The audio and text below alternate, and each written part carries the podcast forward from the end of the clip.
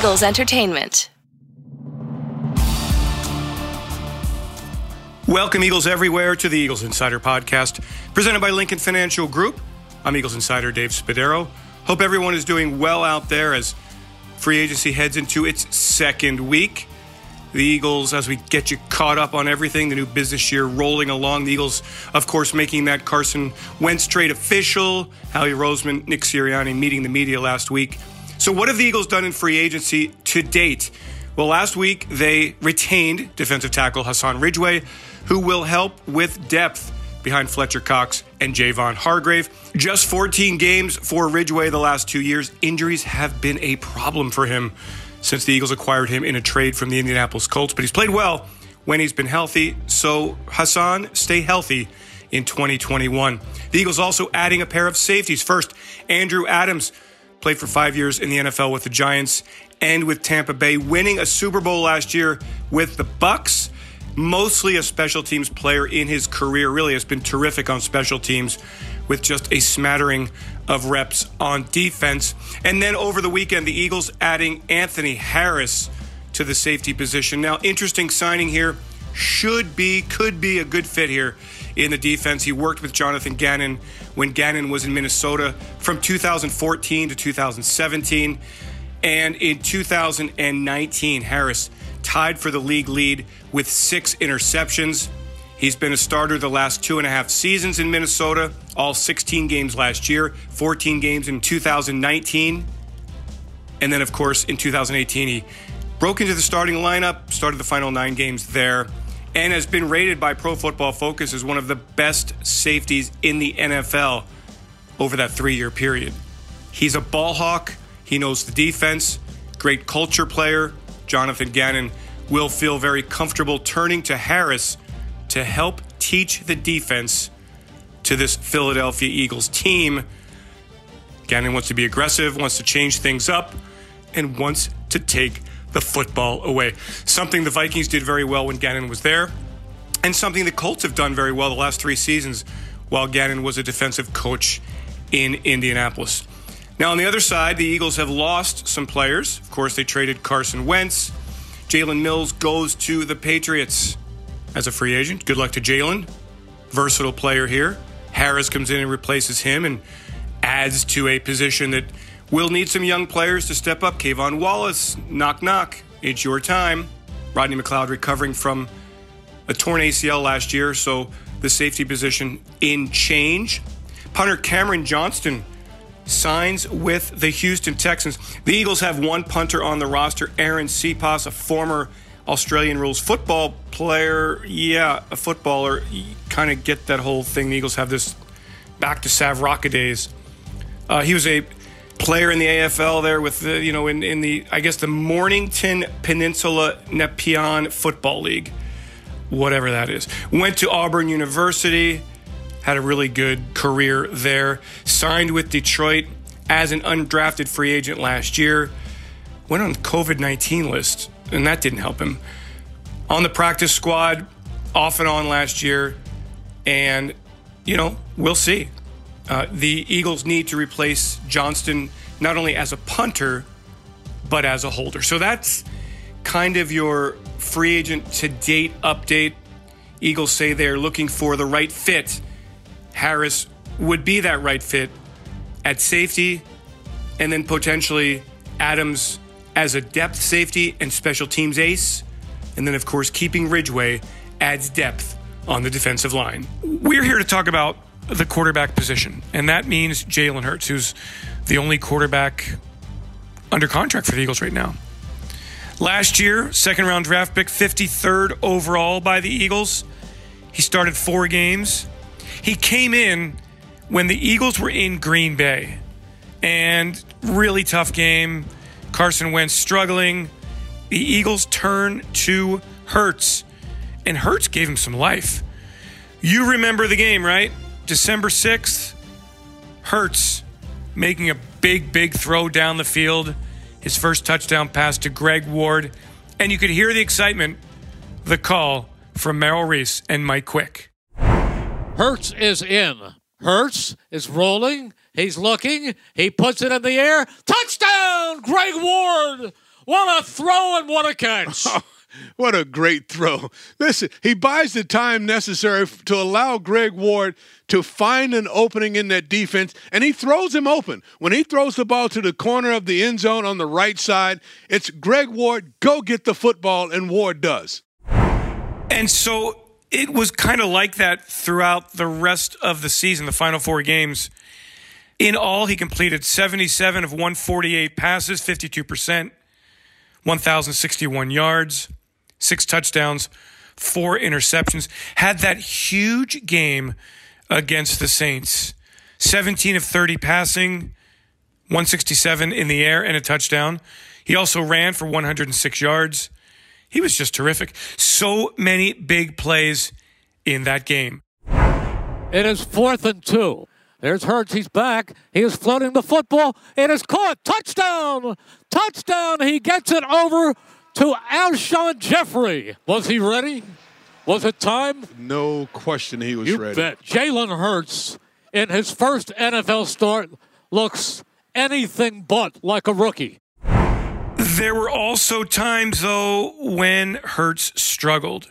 Now, he came back the next week and threw three touchdown passes against Arizona. I mean, an electrifying performance.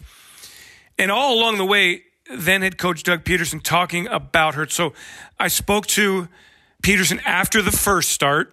That was the game against the Saints. And here's what Doug had to say about the starting debut of Jalen Hurts. Outside of the one turnover, he really took care of the football. Didn't put the offense in any any harm's way. Threw the ball away. No sacks was able to extend plays with his legs, stayed on the field on th- on third down, scrambles. You know, was very efficient in the passing game, also in the run game. Just just ran the offense. Was very very efficient. A week later, he comes back against the Cardinals, three touchdown passes, and Pederson even more impressed, albeit a losing effort.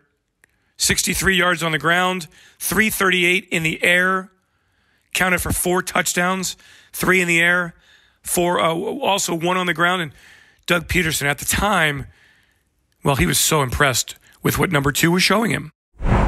I, I saw improvement, but but we can we can even improve uh, even more. He did better with his drops. He can continue to work and, and get better there. Uh, I thought his decision timing accuracy was uh, was was really good, especially from the pocket. There were a couple of receiver screens and some movement throws that, you know, accuracy uh, could be could be a little bit better. But I thought overall, listen, I, I, you know, I'm nitpicking just a little bit, but these are the details that that Jalen Jalen wants expressed, right? How, how, can I get better as a quarterback? And so these are the things that that we can help him improve uh, and, and and ultimately be a be a better quarterback. And then came the game in Dallas. Now, Hurts had one huge play. We all remember that big touchdown pass to DeSean Jackson. Hurts back He's looking. He is going deep down the field, and it is caught. DeSean Jackson, 30, 25, 20, 15, 10, 5. DeSean Jackson, 81 yards. they gave Jalen Hurts enough time. He heaves it downfield to DeSean Jackson, and that's what you get from D Jack. But in that game, there were some problems. Turnovers, the main problem. Two interceptions fumbles. You can kind of hear it in the voice in the red zone as Merrill and Mike watched it. Jalen Hurts just made mistakes, as all rookies do. Back goes Hurts again. He's looking. He steps up. He fires, and it is intercepted. Hurts back again. He pumps. He looks. He dashes out of the way. Now he starts to run up the middle. He does, and he comes across the 15 down to the 13. The ball comes loose. Let's it, see. It's a Cowboys ball. They're going to say fumble Jalen Hurts. Anyway, so that is how it went for Hurts in year one. And now it's going to be his job, it appears, from day one in 2021. So in this episode of the Eagles Insider Podcast, presented by Lincoln Financial Group, we're going to introduce you to quarterback coach Brian Johnson. And you'll hear his history, a great quarterback at the University of Utah, has known Hurts for many, many years and had, has had great success in the college ranks as a coach. So we'll hear from him in a bit. But let's hear from Merrill and Mike. First up, Mike Quick. The question to Mike is how good can Jalen Hurts be in this offense? I don't think we know all the details of the offense, first of all, but centered around his skill sets, he could be really good. It's just, you know, looking at the way the NFL is going and trending with a lot of the influence of college football, uh, I think he could be really good because he has the right skill set to extend plays, run when you need to, uh, and really keep a defense off balance with that run pass option that's so prevalent now in the National Football League. Yeah, so everybody agrees that there is talent here, no doubt about it. Now, I had a long conversation with the voice of the Eagles, Merrill Reese, the other day, and Jalen Hurts and Carson Wentz, prominent topics for Merrill. Merrill, uh, we've talked prior to the start of free agency, prior to the official trade of Carson Wentz. So let's begin there. Your thoughts on Carson, his time in Philadelphia, and the sudden turn of events that now he's an Indianapolis Colt. Well, I thought the I thought the drafting of Carson Wentz was absolutely terrific at the time. I thought that uh, Howie Roseman was masterful in making the moves that he had to make, the trade that he had to make to move into the second spot and draft Carson Wentz.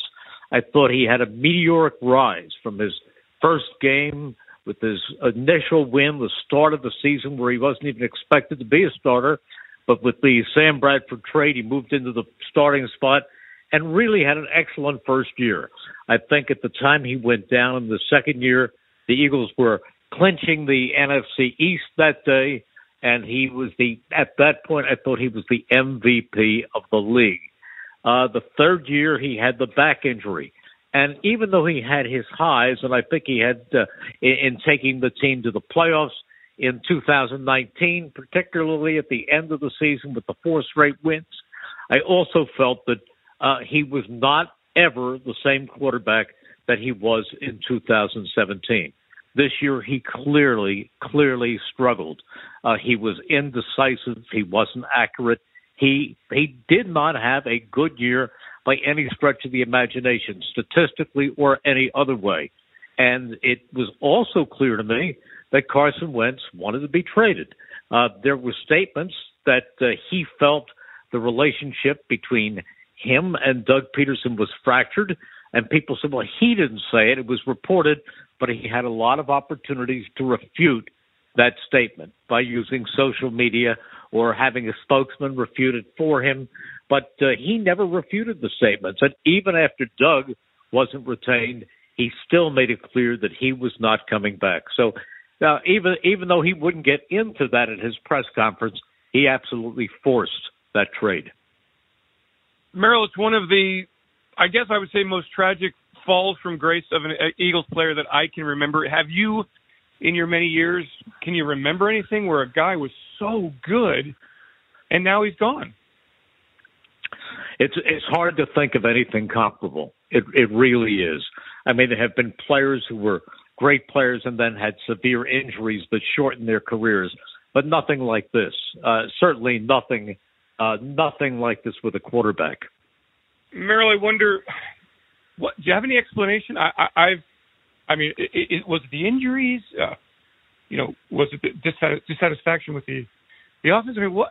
How did you how did you look at Carson, and what do you think of him as we as we will move on here because he's no longer an Eagle, but certainly played a big part in the the, the resurgence of the of the franchise. What do you think and I wish him well. I, I yeah, I, I wish him well, and and I hope he has every success in Indianapolis. I think he's a good person. Uh, I think he is a a talented quarterback, but uh, how much he can get back the gifts that he displayed here early in his career remains to be seen. Uh, uh, frankly, I'm not sure. I'm not confident in that. He seems to be feeling that that Frank Reich uh, can put him back in that position to be successful. All I can say is we'll see. Okay, Merrill. Now we it appears we're going to play now with Jalen Hurts as the starting quarterback. Did you see enough of him last year to really get a feel for what he can be? I did. I, I really did. I mean, of course, it, it all remains to be seen. But I saw a quarterback, even going back to training camp, who could make every throw. I mean, he has he's got a, a very strong arm. I've heard people question his arm strength, I don't question it at all. I think at the combine he threw the ball with a velocity of 54 miles an hour. Uh, Justin Herbert is supposed to have a cannon, and he does. Uh, his measurement in that category was 55 miles an hour. So there's not much difference. He's got a big arm. Uh, his pass completion uh, at Oklahoma was about 70%. Now, people say, well, he, he didn't throw anywhere near that in his four starts with the Eagles. But keep in mind that he was playing behind an offensive line that was changing every week.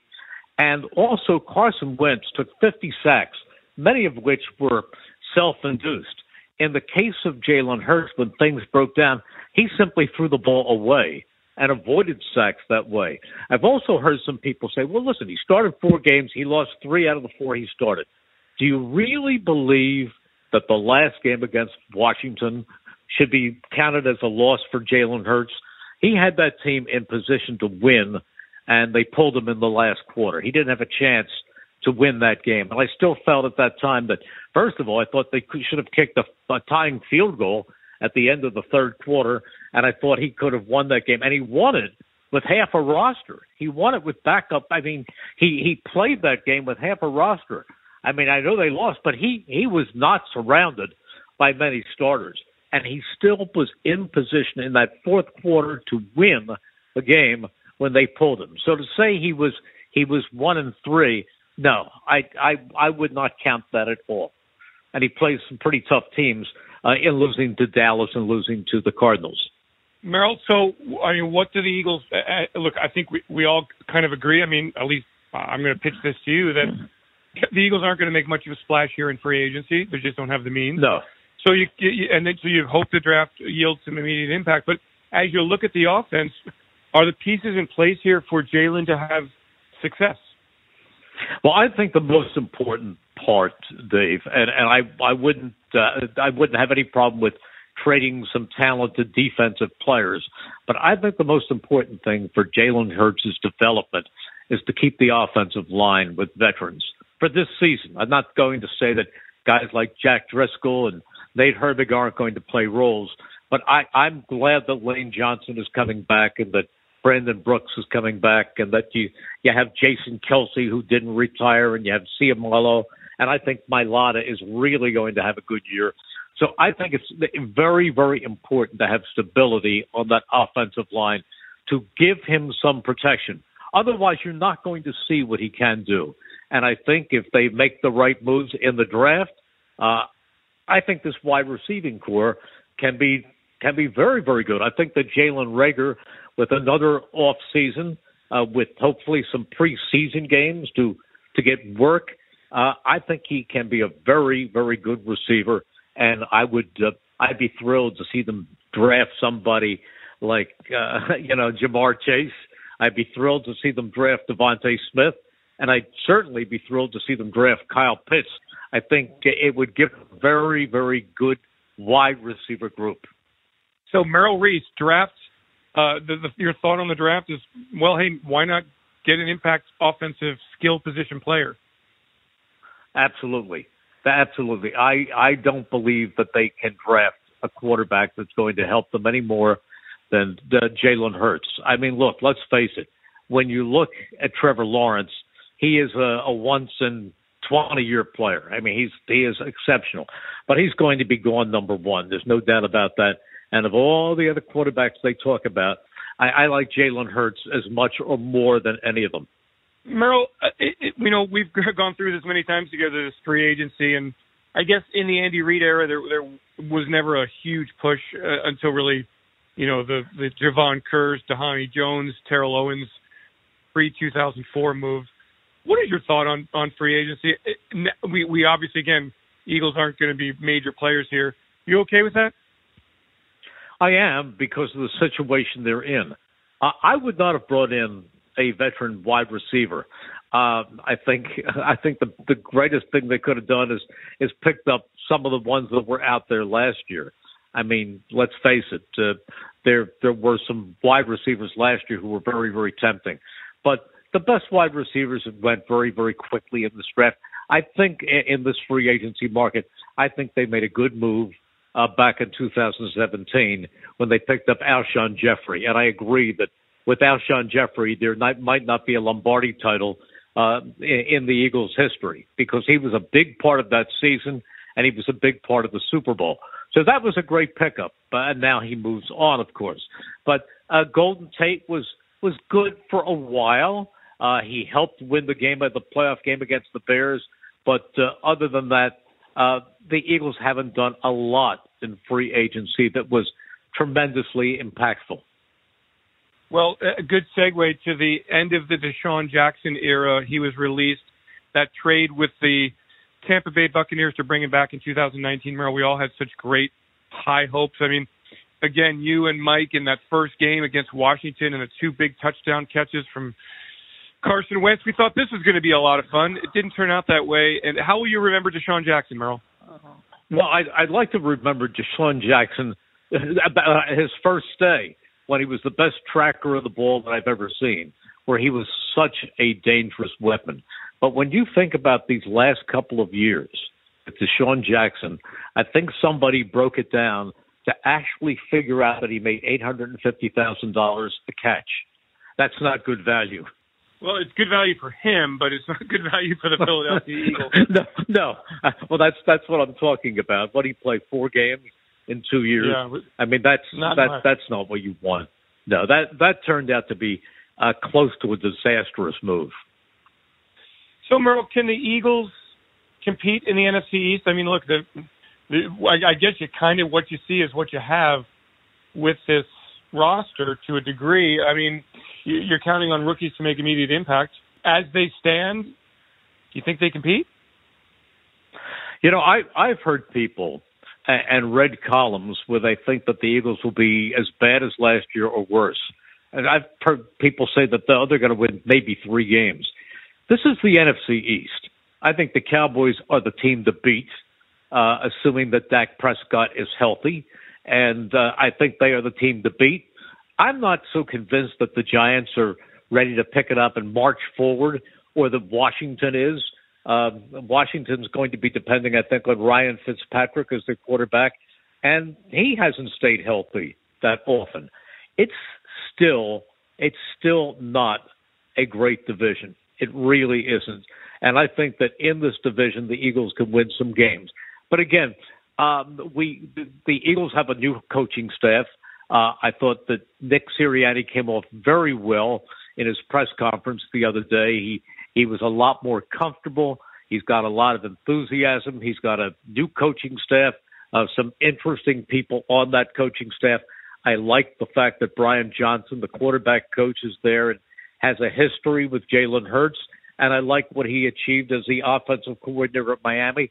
And everybody he's worked for, uh, Kyle Whittingham at Utah, has had glowing, glowing things to say about what he has done. He worked with Dak Prescott uh, in college at Mississippi State. So I think he's probably going to be the right coach to bring Jalen Hurts up to the next level. And again, I, I have confidence that Jalen Hurts is going to surprise a lot of people. I think he's a talented young man. I think he can be very decisive. He's very bright. I like the effect that he's shown in the locker room, his leadership ability. Everything I have heard about him is positive. Again, I don't look at the statistics for his four games last year. I saw enough to believe there's a lot of talent there. And I think that in this division, it, I'm not prepared to say that they're going to win eight or nine games or seven games, but I'm also not prepared to say, well, they're not going to win more than three or four games. I, I can't say that. It's a new coach. The, the draft is going to impact, has to impact this team. So there are a lot of things that, that sitting here in the middle of March, you really can't say with any kind of certainty. It's really a wait and see. It's an eye, as they used to say in a college transcript, for a course where you didn't have all the work uh, presented. So I think we have to wait to see what this team is really all about. So I'm not discouraged. I'm excited. Uh, my interest peaks very, very quickly around this time of year. I'm I'm going to be very excited about the draft. But believe me, if they get one of those players that I mentioned, and and I can name I, I can name Chase as one. I can ma- name DeVonta Smith as one. Uh, if I had my choice, Kyle Pitts. Uh, Pitt might be the one that I would take above all others. and even uh, Jaylen Waddle. Those four guys would make me, or even Surtain if they end up with Surtain. I'd be I'd be very excited by any of those five players. Merrill, final position to talk about, and it's a big one. Um, backup quarterback, veteran backup quarterback. The market's dried up. The Eagles have one quarterback, Jalen, on the roster who signed. I mean, you got to have a veteran backup, well, right? I mean, do you have any yeah, idea? they any have. You'd like to throw out there? Yeah, I, I, well, I, I'll throw one name out there because, as far as I could see, anybody that you're thinking about is probably gone. But there's one guy out there who would love to play in a backup role, and, and maybe he's the guy to get. He's probably rested. He's physically back in shape, and that would be Ron Jaworski. I don't think he's going to be mobile enough to be in this offense. well, that, that's the only name that comes to my mind. well, uh, he'll be great in the locker room, and it'd be a great quote. But I just don't think Jaws is. That, that, that's the, uh, for has, sure. But yeah. But, but truthfully, I I don't know. Uh, you know, maybe you bring back Nick Foles if he's available. Interesting. The only thing about Nick is, well, he certainly is he's a member of the Bears as we speak, and although they did sign Andy Dalton, but I just it, it's such a different athletic skill set from Jalen. I mean, do you really? I mean, all I've I've talked to Nick, I've talked to Shane Steichen a lot. Uh, they talk about building the offense around the skills of your players. Well, if you have somebody like Nick Foles in, or or a, quarterback who lacks that mobility, you know, you just you have to have two different offenses in place. No, But you know what? I I, I heard, and one of the things I liked uh, when I heard Nick Sirianni talk about it, he said you suit your offense to your talent. You don't have an offense in mind and and try to make uh, you know square pegs go in round holes or vice versa. You you suit your your your system to the talent you have. And if you have a, a Nick Foles, for example, as a backup, number one, we know he's a good guy. You know he's not going to try to undermine, only to help uh, Jalen Hurts. And so you make the adjustments you have to make. Uh, his wisdom would help. I know there's going to be some people who, uh, you know, want to surround stacks outside the link and call for Nick Foles to be the starter, but I don't think that's in the works, nor should it be. But I think that Nick Foles could still come in and get you out of a game. And I think if he had to start a couple of games, he'd be just fine. So I don't think his career is at an end. But if, um, I'm just trying to think who else is out there. I was surprised, frankly, to see Trubisky go to the Buffalo Bills. And not that I'm a big Trubisky fan, but I thought that Mitch Trubisky still had starting quarterback after only a few years uh, from being a number one pick near the beginning of the draft uh, in his mind. And he's certainly not going to be that in in Buffalo. Absolutely not. That's not going to happen. Merrill, we we will see. I mean, uh, long way to go here in free agency, and the draft is what here? We're about what six weeks away from the draft, so I guess I'm right there with you. Can't wait. Eagles have 11 draft picks, and they certainly have to nail this draft. Everybody agrees with that.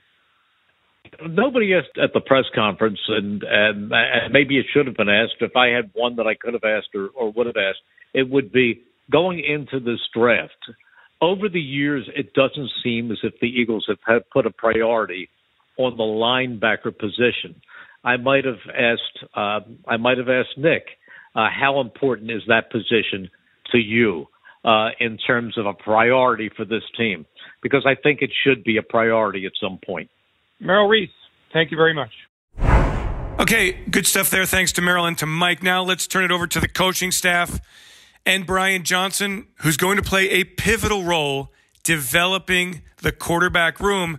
And right now, that quarterback room has one player in it, and that's Jalen Hurts. Let's meet quarterbacks coach Brian Johnson. Hey, Brian. Good to meet you. Dave Spadaro here. Um, been around the Eagles a long time. Heard, heard a lot of great things about you. I'm excited to see what you can do with the quarterback room. And I know that you're a former quarterback and you had a lot of success in your career. And so I guess my first question is about the position and the ideal mindset that you have to play to be great at maybe this all of sports most challenging and important position. What do you have to have going on between your ears to make it work? Well, I think there's a bunch of you know a bunch of different factors that come into play. I think number one is uh, most importantly is being physically and mentally tough. Um, you know, and having an unbelievable standard for yourself and setting an unbelievably high standard for yourself and trying to meet that standard each and every day in everything that you do. So uh, I'm excited for this opportunity. Uh, it's a it's a great organization. Uh, I've really gotten a chance to to be with some great people over the last couple months, and I'm ready to get rolling. So, Brian, when you say setting expectations, does that come naturally with a young man? I mean, or, do you think you can coach up that that kind of those kind of expectations and, and maybe raise the players' expectations, or does it come naturally? Um, I think you know every great player that I've been around. Excuse me. The one quality that they all share is that they're self starters and they have an unbelievably high standard for themselves. And I do think that can be developed to a certain extent. And throughout the course of practicing, playing in games, continue to gain confidence, you have a you have a real chance to really refine those skills uh, on a weekly basis. Okay, so for Eagles fans who don't know about Brian Johnson, great quarterback at the University of Utah, started for three years, two team MVP awards. Um, what was playing at Utah and having success wins and losses wise, by the way, too? What was it like at Utah? How great was it? I had a, such an unbelievable experience uh, in college. You know, obviously, I met my wife there and had a ton of success on the football field. I really, you know, I didn't know much about Utah. I grew up in Texas, so I didn't know much about it until uh, until I got there. So it was just a an unreal experience, uh, one that I wouldn't trade for anything. Uh, you know, I actually spent about ten years in Salt Lake City, and it's a wonderful city, wonderful people. My freshman year, I backed up Alex Smith. So uh, and then I continued to start after that. So it was, you know, I got a chance to learn a lot from him and just see how he operated. And I, you know, I feel like I carried that on. Uh, you know, some of the traits that he had in terms of how you prepare and how you get ready on a weekly basis to go perform at a high level. I got a chance to see it up close and personal and, and was able to uh, replicate some of that success in terms of our team and, and going undefeated and things of that nature. So, uh, you know, I would say I was I was a pretty good player. Had some great players around me, some great coaches, and uh, won a lot of ball games. Okay, you're a humble man, so we know that. Um, what were, what were your strengths, and, and what what and what maybe prevented you from being an NFL quarterback? Well, I think one of my strengths, my biggest strengths, was uh, my ability to process information quickly. Uh, you know, and, and get through progressions fast. You know, the ball pretty much always went where it was supposed to go in terms of how the coverage dictated whatever concept we were running. You know, handled a lot at the line of scrimmage myself in terms of checking in and out of good and bad plays. And I think physically, one of my best traits was accuracy. Um, I could put the ball pretty much wherever in terms of uh, giving the receiver a chance to run with it after the catch or fitting it in tight windows. I think the one thing that probably limited me was I did have an injury history. And, um, you know, I had a shoulder surgery going into my, you know, after my junior season. So I played pretty much my entire junior season with a separated uh, throwing shoulder, oh and I had God. a little surgery to clean it up after. But I just never regained uh, the arm strength that I needed to play at that level um, after that shoulder surgery. I wish I could could go back and, and do a little bit different rehab. But you know, once once I had that shoulder surgery, I just didn't have the energy on the ball that's needed to to play at this level. Well, we certainly know that you had a high pain threshold, right? I mean, playing an entire season with a separated shoulder, uh, not easy to do. Yeah, for sure. So the ability to handle adversity and the ability to handle success is so important uh, from the quarterback position and, and remaining even keeled and not getting too high, not getting too low, but just being consistent in your approach each and every day will allow you to go out there and, and put together a consistent performance. Brian, did you dream of playing in the NFL when you were a kid and, and when you were at Utah also? Absolutely. Um, you know, I think anybody that reaches that level of, of playing college football has and has a dream to go play in the National Football League. But when you really break down and you look at the numbers, it's staggering the the percentage of guys that actually make it and have extended careers is even more staggering. So, um, you know, that became a harsh reality a harsh reality of it. But you know, fortunately, I was able to uh, to find different ways to stay around the game, and uh, was able to get in another way. Okay, so you mentioned Alex Smith, who went on and has continued to have a great NFL career. And you, you talked about some of the examples that he set in college. What examples would a guy like that set? Like for a young, you were a freshman, he was a senior. what were some of the specific things you learned from him? Well, I think that you know the biggest thing. So the first summer when I went out there, this was before you could start summer school and stuff. So I I lived with him for an entire summer. Um, and I'll, I'll never forget. Coach Mullen was like, "Well, you just follow Alex around and do everything that he does," and it gave me such um, such a sense of the intensity and the detail that you need to have in every aspect. Uh, you know, whether it was your training, your study habits. Um, you know, and at that time we were the only two scholarship quarterbacks. So uh, I just learned so much just in, in terms of how to really prepare and and to create a weekly routine. You know, football players are really and coaches for that matter are creatures of habit, and it's really all about building the proper habits to have success. So just understanding what it took to be consistent in terms of your preparation and your performance and how that correlates. I think uh, that was probably the biggest and most specific lesson that I learned from him. Well, last one about your playing career because it's really an interesting little side note. Um, you were on the cover of EA Sports 2010 NCAA football video game. Um, huge. Uh, how'd that come about, and and what was the attention like? Did it did it raise your Q rating? Yeah, yeah, absolutely. It was uh, an unbelievable experience. Um, you know, it happened like right after uh, we played my, my last game against, against Alabama in the Sugar Bowl. I got a call from Jamal Anderson, actually, who was a former Utah running back, played for the Falcons. And uh, he was having dinner with an executive at EA Sports, and my name it came up.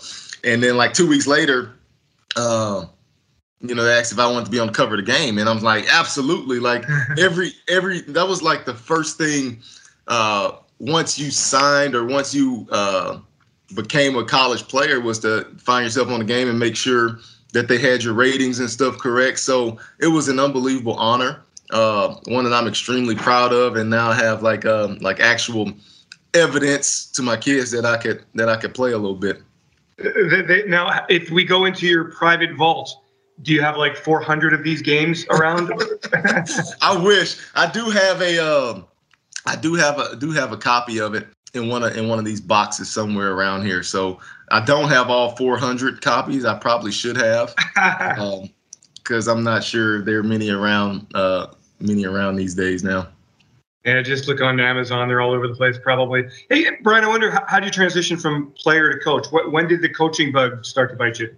So it's really really interesting story. Um, I had I had an opportunity immediately after I was finished playing, um, and and Kyle Whittingham, who I have a, a ton of respect for and who, who, I've also learned a lot from. After my last game, uh, you know, he offered me an opportunity to, to start coaching right away and become the quarterbacks coach at Utah at like 21 years old. And me, you know, him having that wisdom and foresight to know that I wasn't an NFL player he probably should have just told me, hey, you ain't playing in the league. You might as well start coaching. So, you know, me and my naivete was like, you know what? I want to try to play. I want to see if I can go try to play in the league. So at least I can say I have no regrets, and I at least tried to go do it. And uh, you know, obviously it didn't end up working out. And so I was actually back in Salt Lake that following fall, and I was doing a bunch of little things. You know, I kind of had the video game, so I kind of like floated on that for a year but I had I had the video game stuff where I was doing like game appearances. I was doing like weekly radio. I was writing a column for the Salt Lake Tribune. So I was kind of just trying to figure out exactly what I wanted to do. I think that's such a unique point in your life is, you know, that year when you finish college and you really enter the real world of really figuring it out, figuring out, uh, you know, which direction you want to go. And so I was kind of around, just hanging around the office and uh, that that December, he brought me in for an interview. Uh, and actually, I thought I was going to interview for like the GA job. And uh, he brought me in. He said, I'm interviewed to be the quarterbacks coach. And we interviewed for probably five hours that day. And, uh, you know, he offered me the quarterbacks job. I was 22 years old. Uh, and the rest is kind of history. You know, I'm 11 seasons in now, and it's kind of all been it's been a great experience so far. But I was really, really fortunate to get in at a at an early age and at a young age, and uh, really thankful that he had that that amount of trust in me to uh, to do that job at such a young age. How quickly did you realize that? Oh my gosh, coaches work a whole lot harder than players do. Absolutely. I mean, it was it really was a uh, an eye opener, an eye opening experience, just in terms of uh, not so much the amount of time because you know as a player you spend a lot of time as well, but just navigating the problem solving aspect of it was was completely different. And then you add in there was just some additional factors in terms of going from player to coach on a team that you played on two years prior to. So there were several people who on the team who I who I played with, who I had great relationships with. Um, there were even people on the team on the team that was older than I was at that point. So uh, it was very very unique. Um, but you know, I was I was able to navigate it fine, and uh, you know, I learned learned a lot very very quickly, and uh, you know, it's an experience that I'll always be grateful for.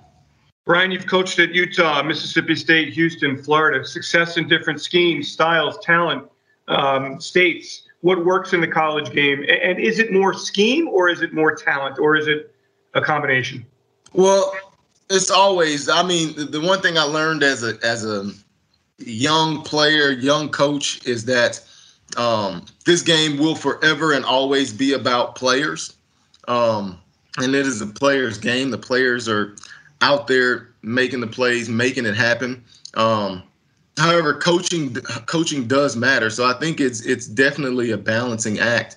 And uh, you know, to me, the measure of a great coach is finding out what your players do well and highlighting those talents to make sure that they can have success on a consistent basis. So, you know, I think one thing as a coach that you have to do is you have to do a great job of being well versed in different schemes and you really have to professionally develop and not just get stuck into this is my system, this is what I'm running.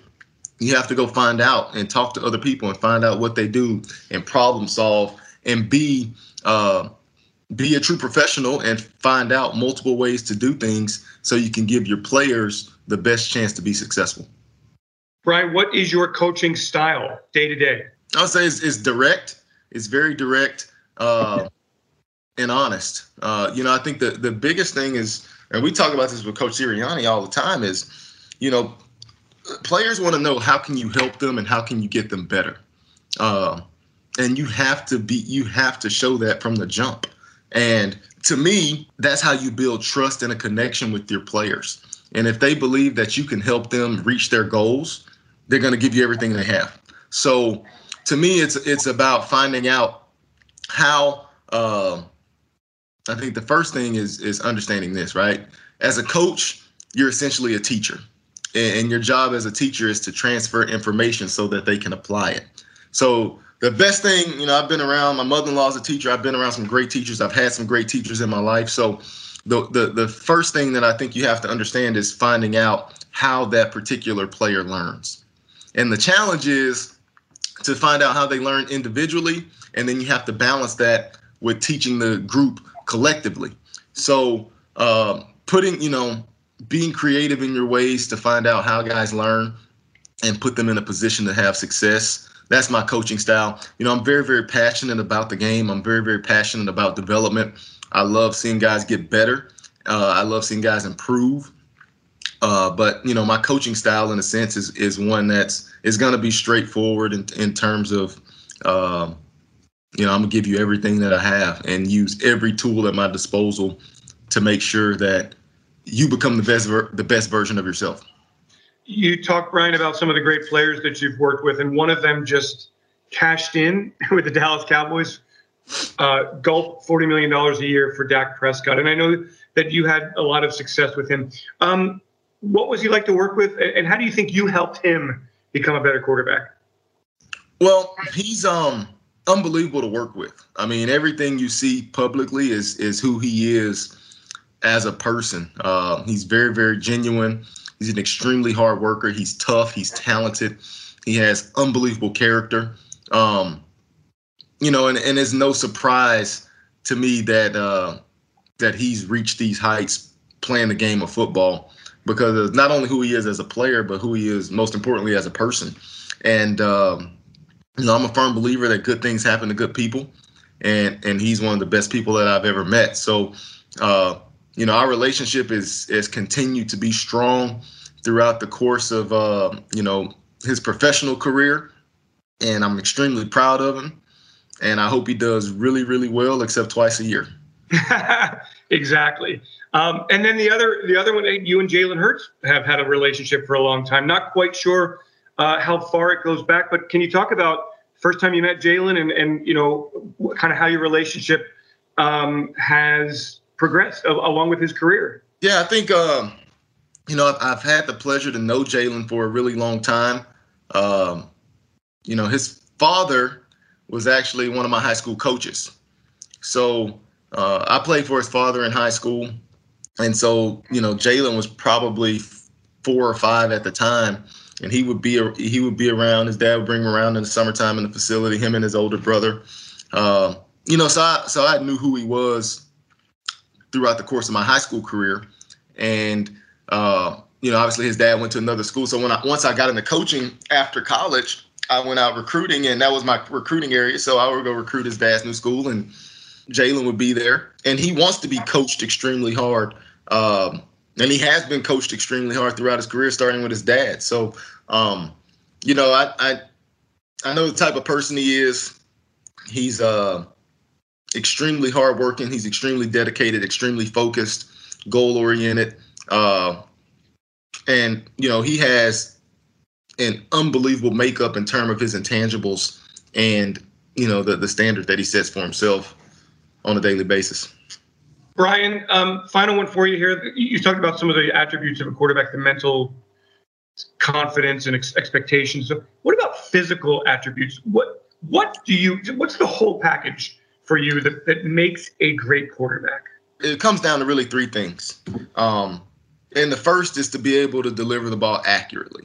If you can do that and put the ball in a position to where our uh, perimeter players can make plays and stay on their feet and run after the catch and, and generate big plays. I think that is uh, that is definitely a prerequisite for the position. So you have to be an accurate thrower of the football. Uh, you have to be an elite decision maker. I think you know football is a, is a game of who makes the fastest superior decision, and you have to you have to be able to process information well and play with your feet, play with your eyes, and make really quick decisions. I mean, things happen at such a high rate of speed uh, in football, but particularly in the NFL, even more. The windows become much tighter, and you have to be able to create.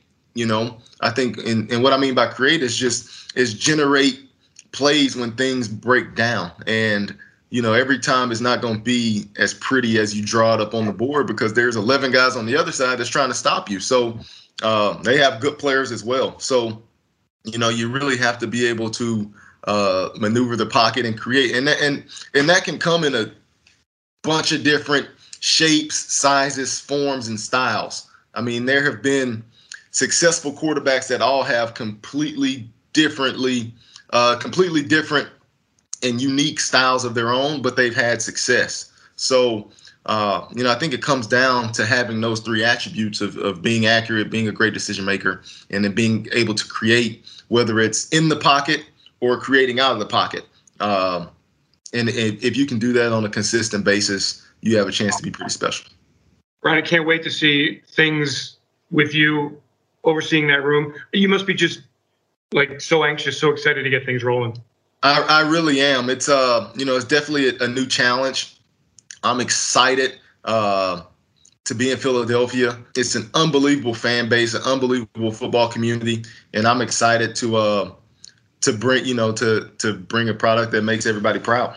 Had you been to Philly previously? Had you recruited in the area at all, or? Do, I hadn't previously. I mean, the, you know, I kind of stopped in and out. You know, we had, a couple of summers ago we did a, a vacation like on the East Coast beaches. So we flew into Philly and like drove down and did some of the beaches with my family. But I hadn't spent much time there, and it's been a month or so that I've been there. It's been awesome. Awesome. Hey, Brian, thank you so much for joining the podcast. I appreciate it. Look forward right. to meeting you in person. Thanks. Appreciate it. So we've heard from Merrill, we've heard from Mike, we've heard from Brian Johnson. Let's hear from new head coach Nick Sirianni, who has looked at Jalen Hurts. Now, we talked about it last week just a bit, but when Coach Nick and Howie Roseman met the media on Thursday of last week. Sirianni was asked about Hurts. This is what he had to say at that time about Hurts. And, you know, after watching every play and certainly studying him coming out of University of Oklahoma, Nick Sirianni is impressed. We feel like good offensive football is catering to your players, particularly first and, for, and foremost your quarterback. So, of course, we're looking at different things, you know, that fit our offensive scheme, but then also what our quarterbacks do well. And and you know, right now our quarterback on our team, all right, we have one quarterback on our team, so we're thinking about Jalen and and the things that that he does well, what he did well at Alabama, what he did well at Oklahoma, what he did well last year when he was here, and we're thinking about through those things and how we can make him as successful as we possibly can. And there you go. That will do it for this episode of the Eagles Insider Podcast presented by Lincoln Financial Group. Terrific episode. Free agency marches on. The Eagles need to add certainly a veteran quarterback, uh, perhaps one in the draft as well. We shall see how it all goes down. I want to thank Trevor Hayes, Peter Kelly, Ray Doyle for their work internally putting this all together. I want to thank all of you for joining us each and every episode here on the Eagles Insider Podcast, presented by Lincoln Financial Group. If you have a moment to give us a rating, we would appreciate that. There's a link in the details section of the podcast library. I'm Eagles Insider Dave Spadaro. Thank you all so very much for joining us on this Eagles Insider Podcast. Have yourselves a great Eagles day. And once again, fly, Eagles, fly. E A T L E S Eagles! In just over three years, Eagles Autism Foundation has raised millions of dollars for autism research and care. But this is about so much more than just fundraising. This is about making a transformational difference in the lives of those affected by autism. This is about bringing our community together. With inclusive, sensory friendly events and accessible resources, we meet families where they need us most and where we can serve them best. Together, we're united in our mission to improve the lives of the autism community and to turn awareness into action. It's what we focus on every day in every way.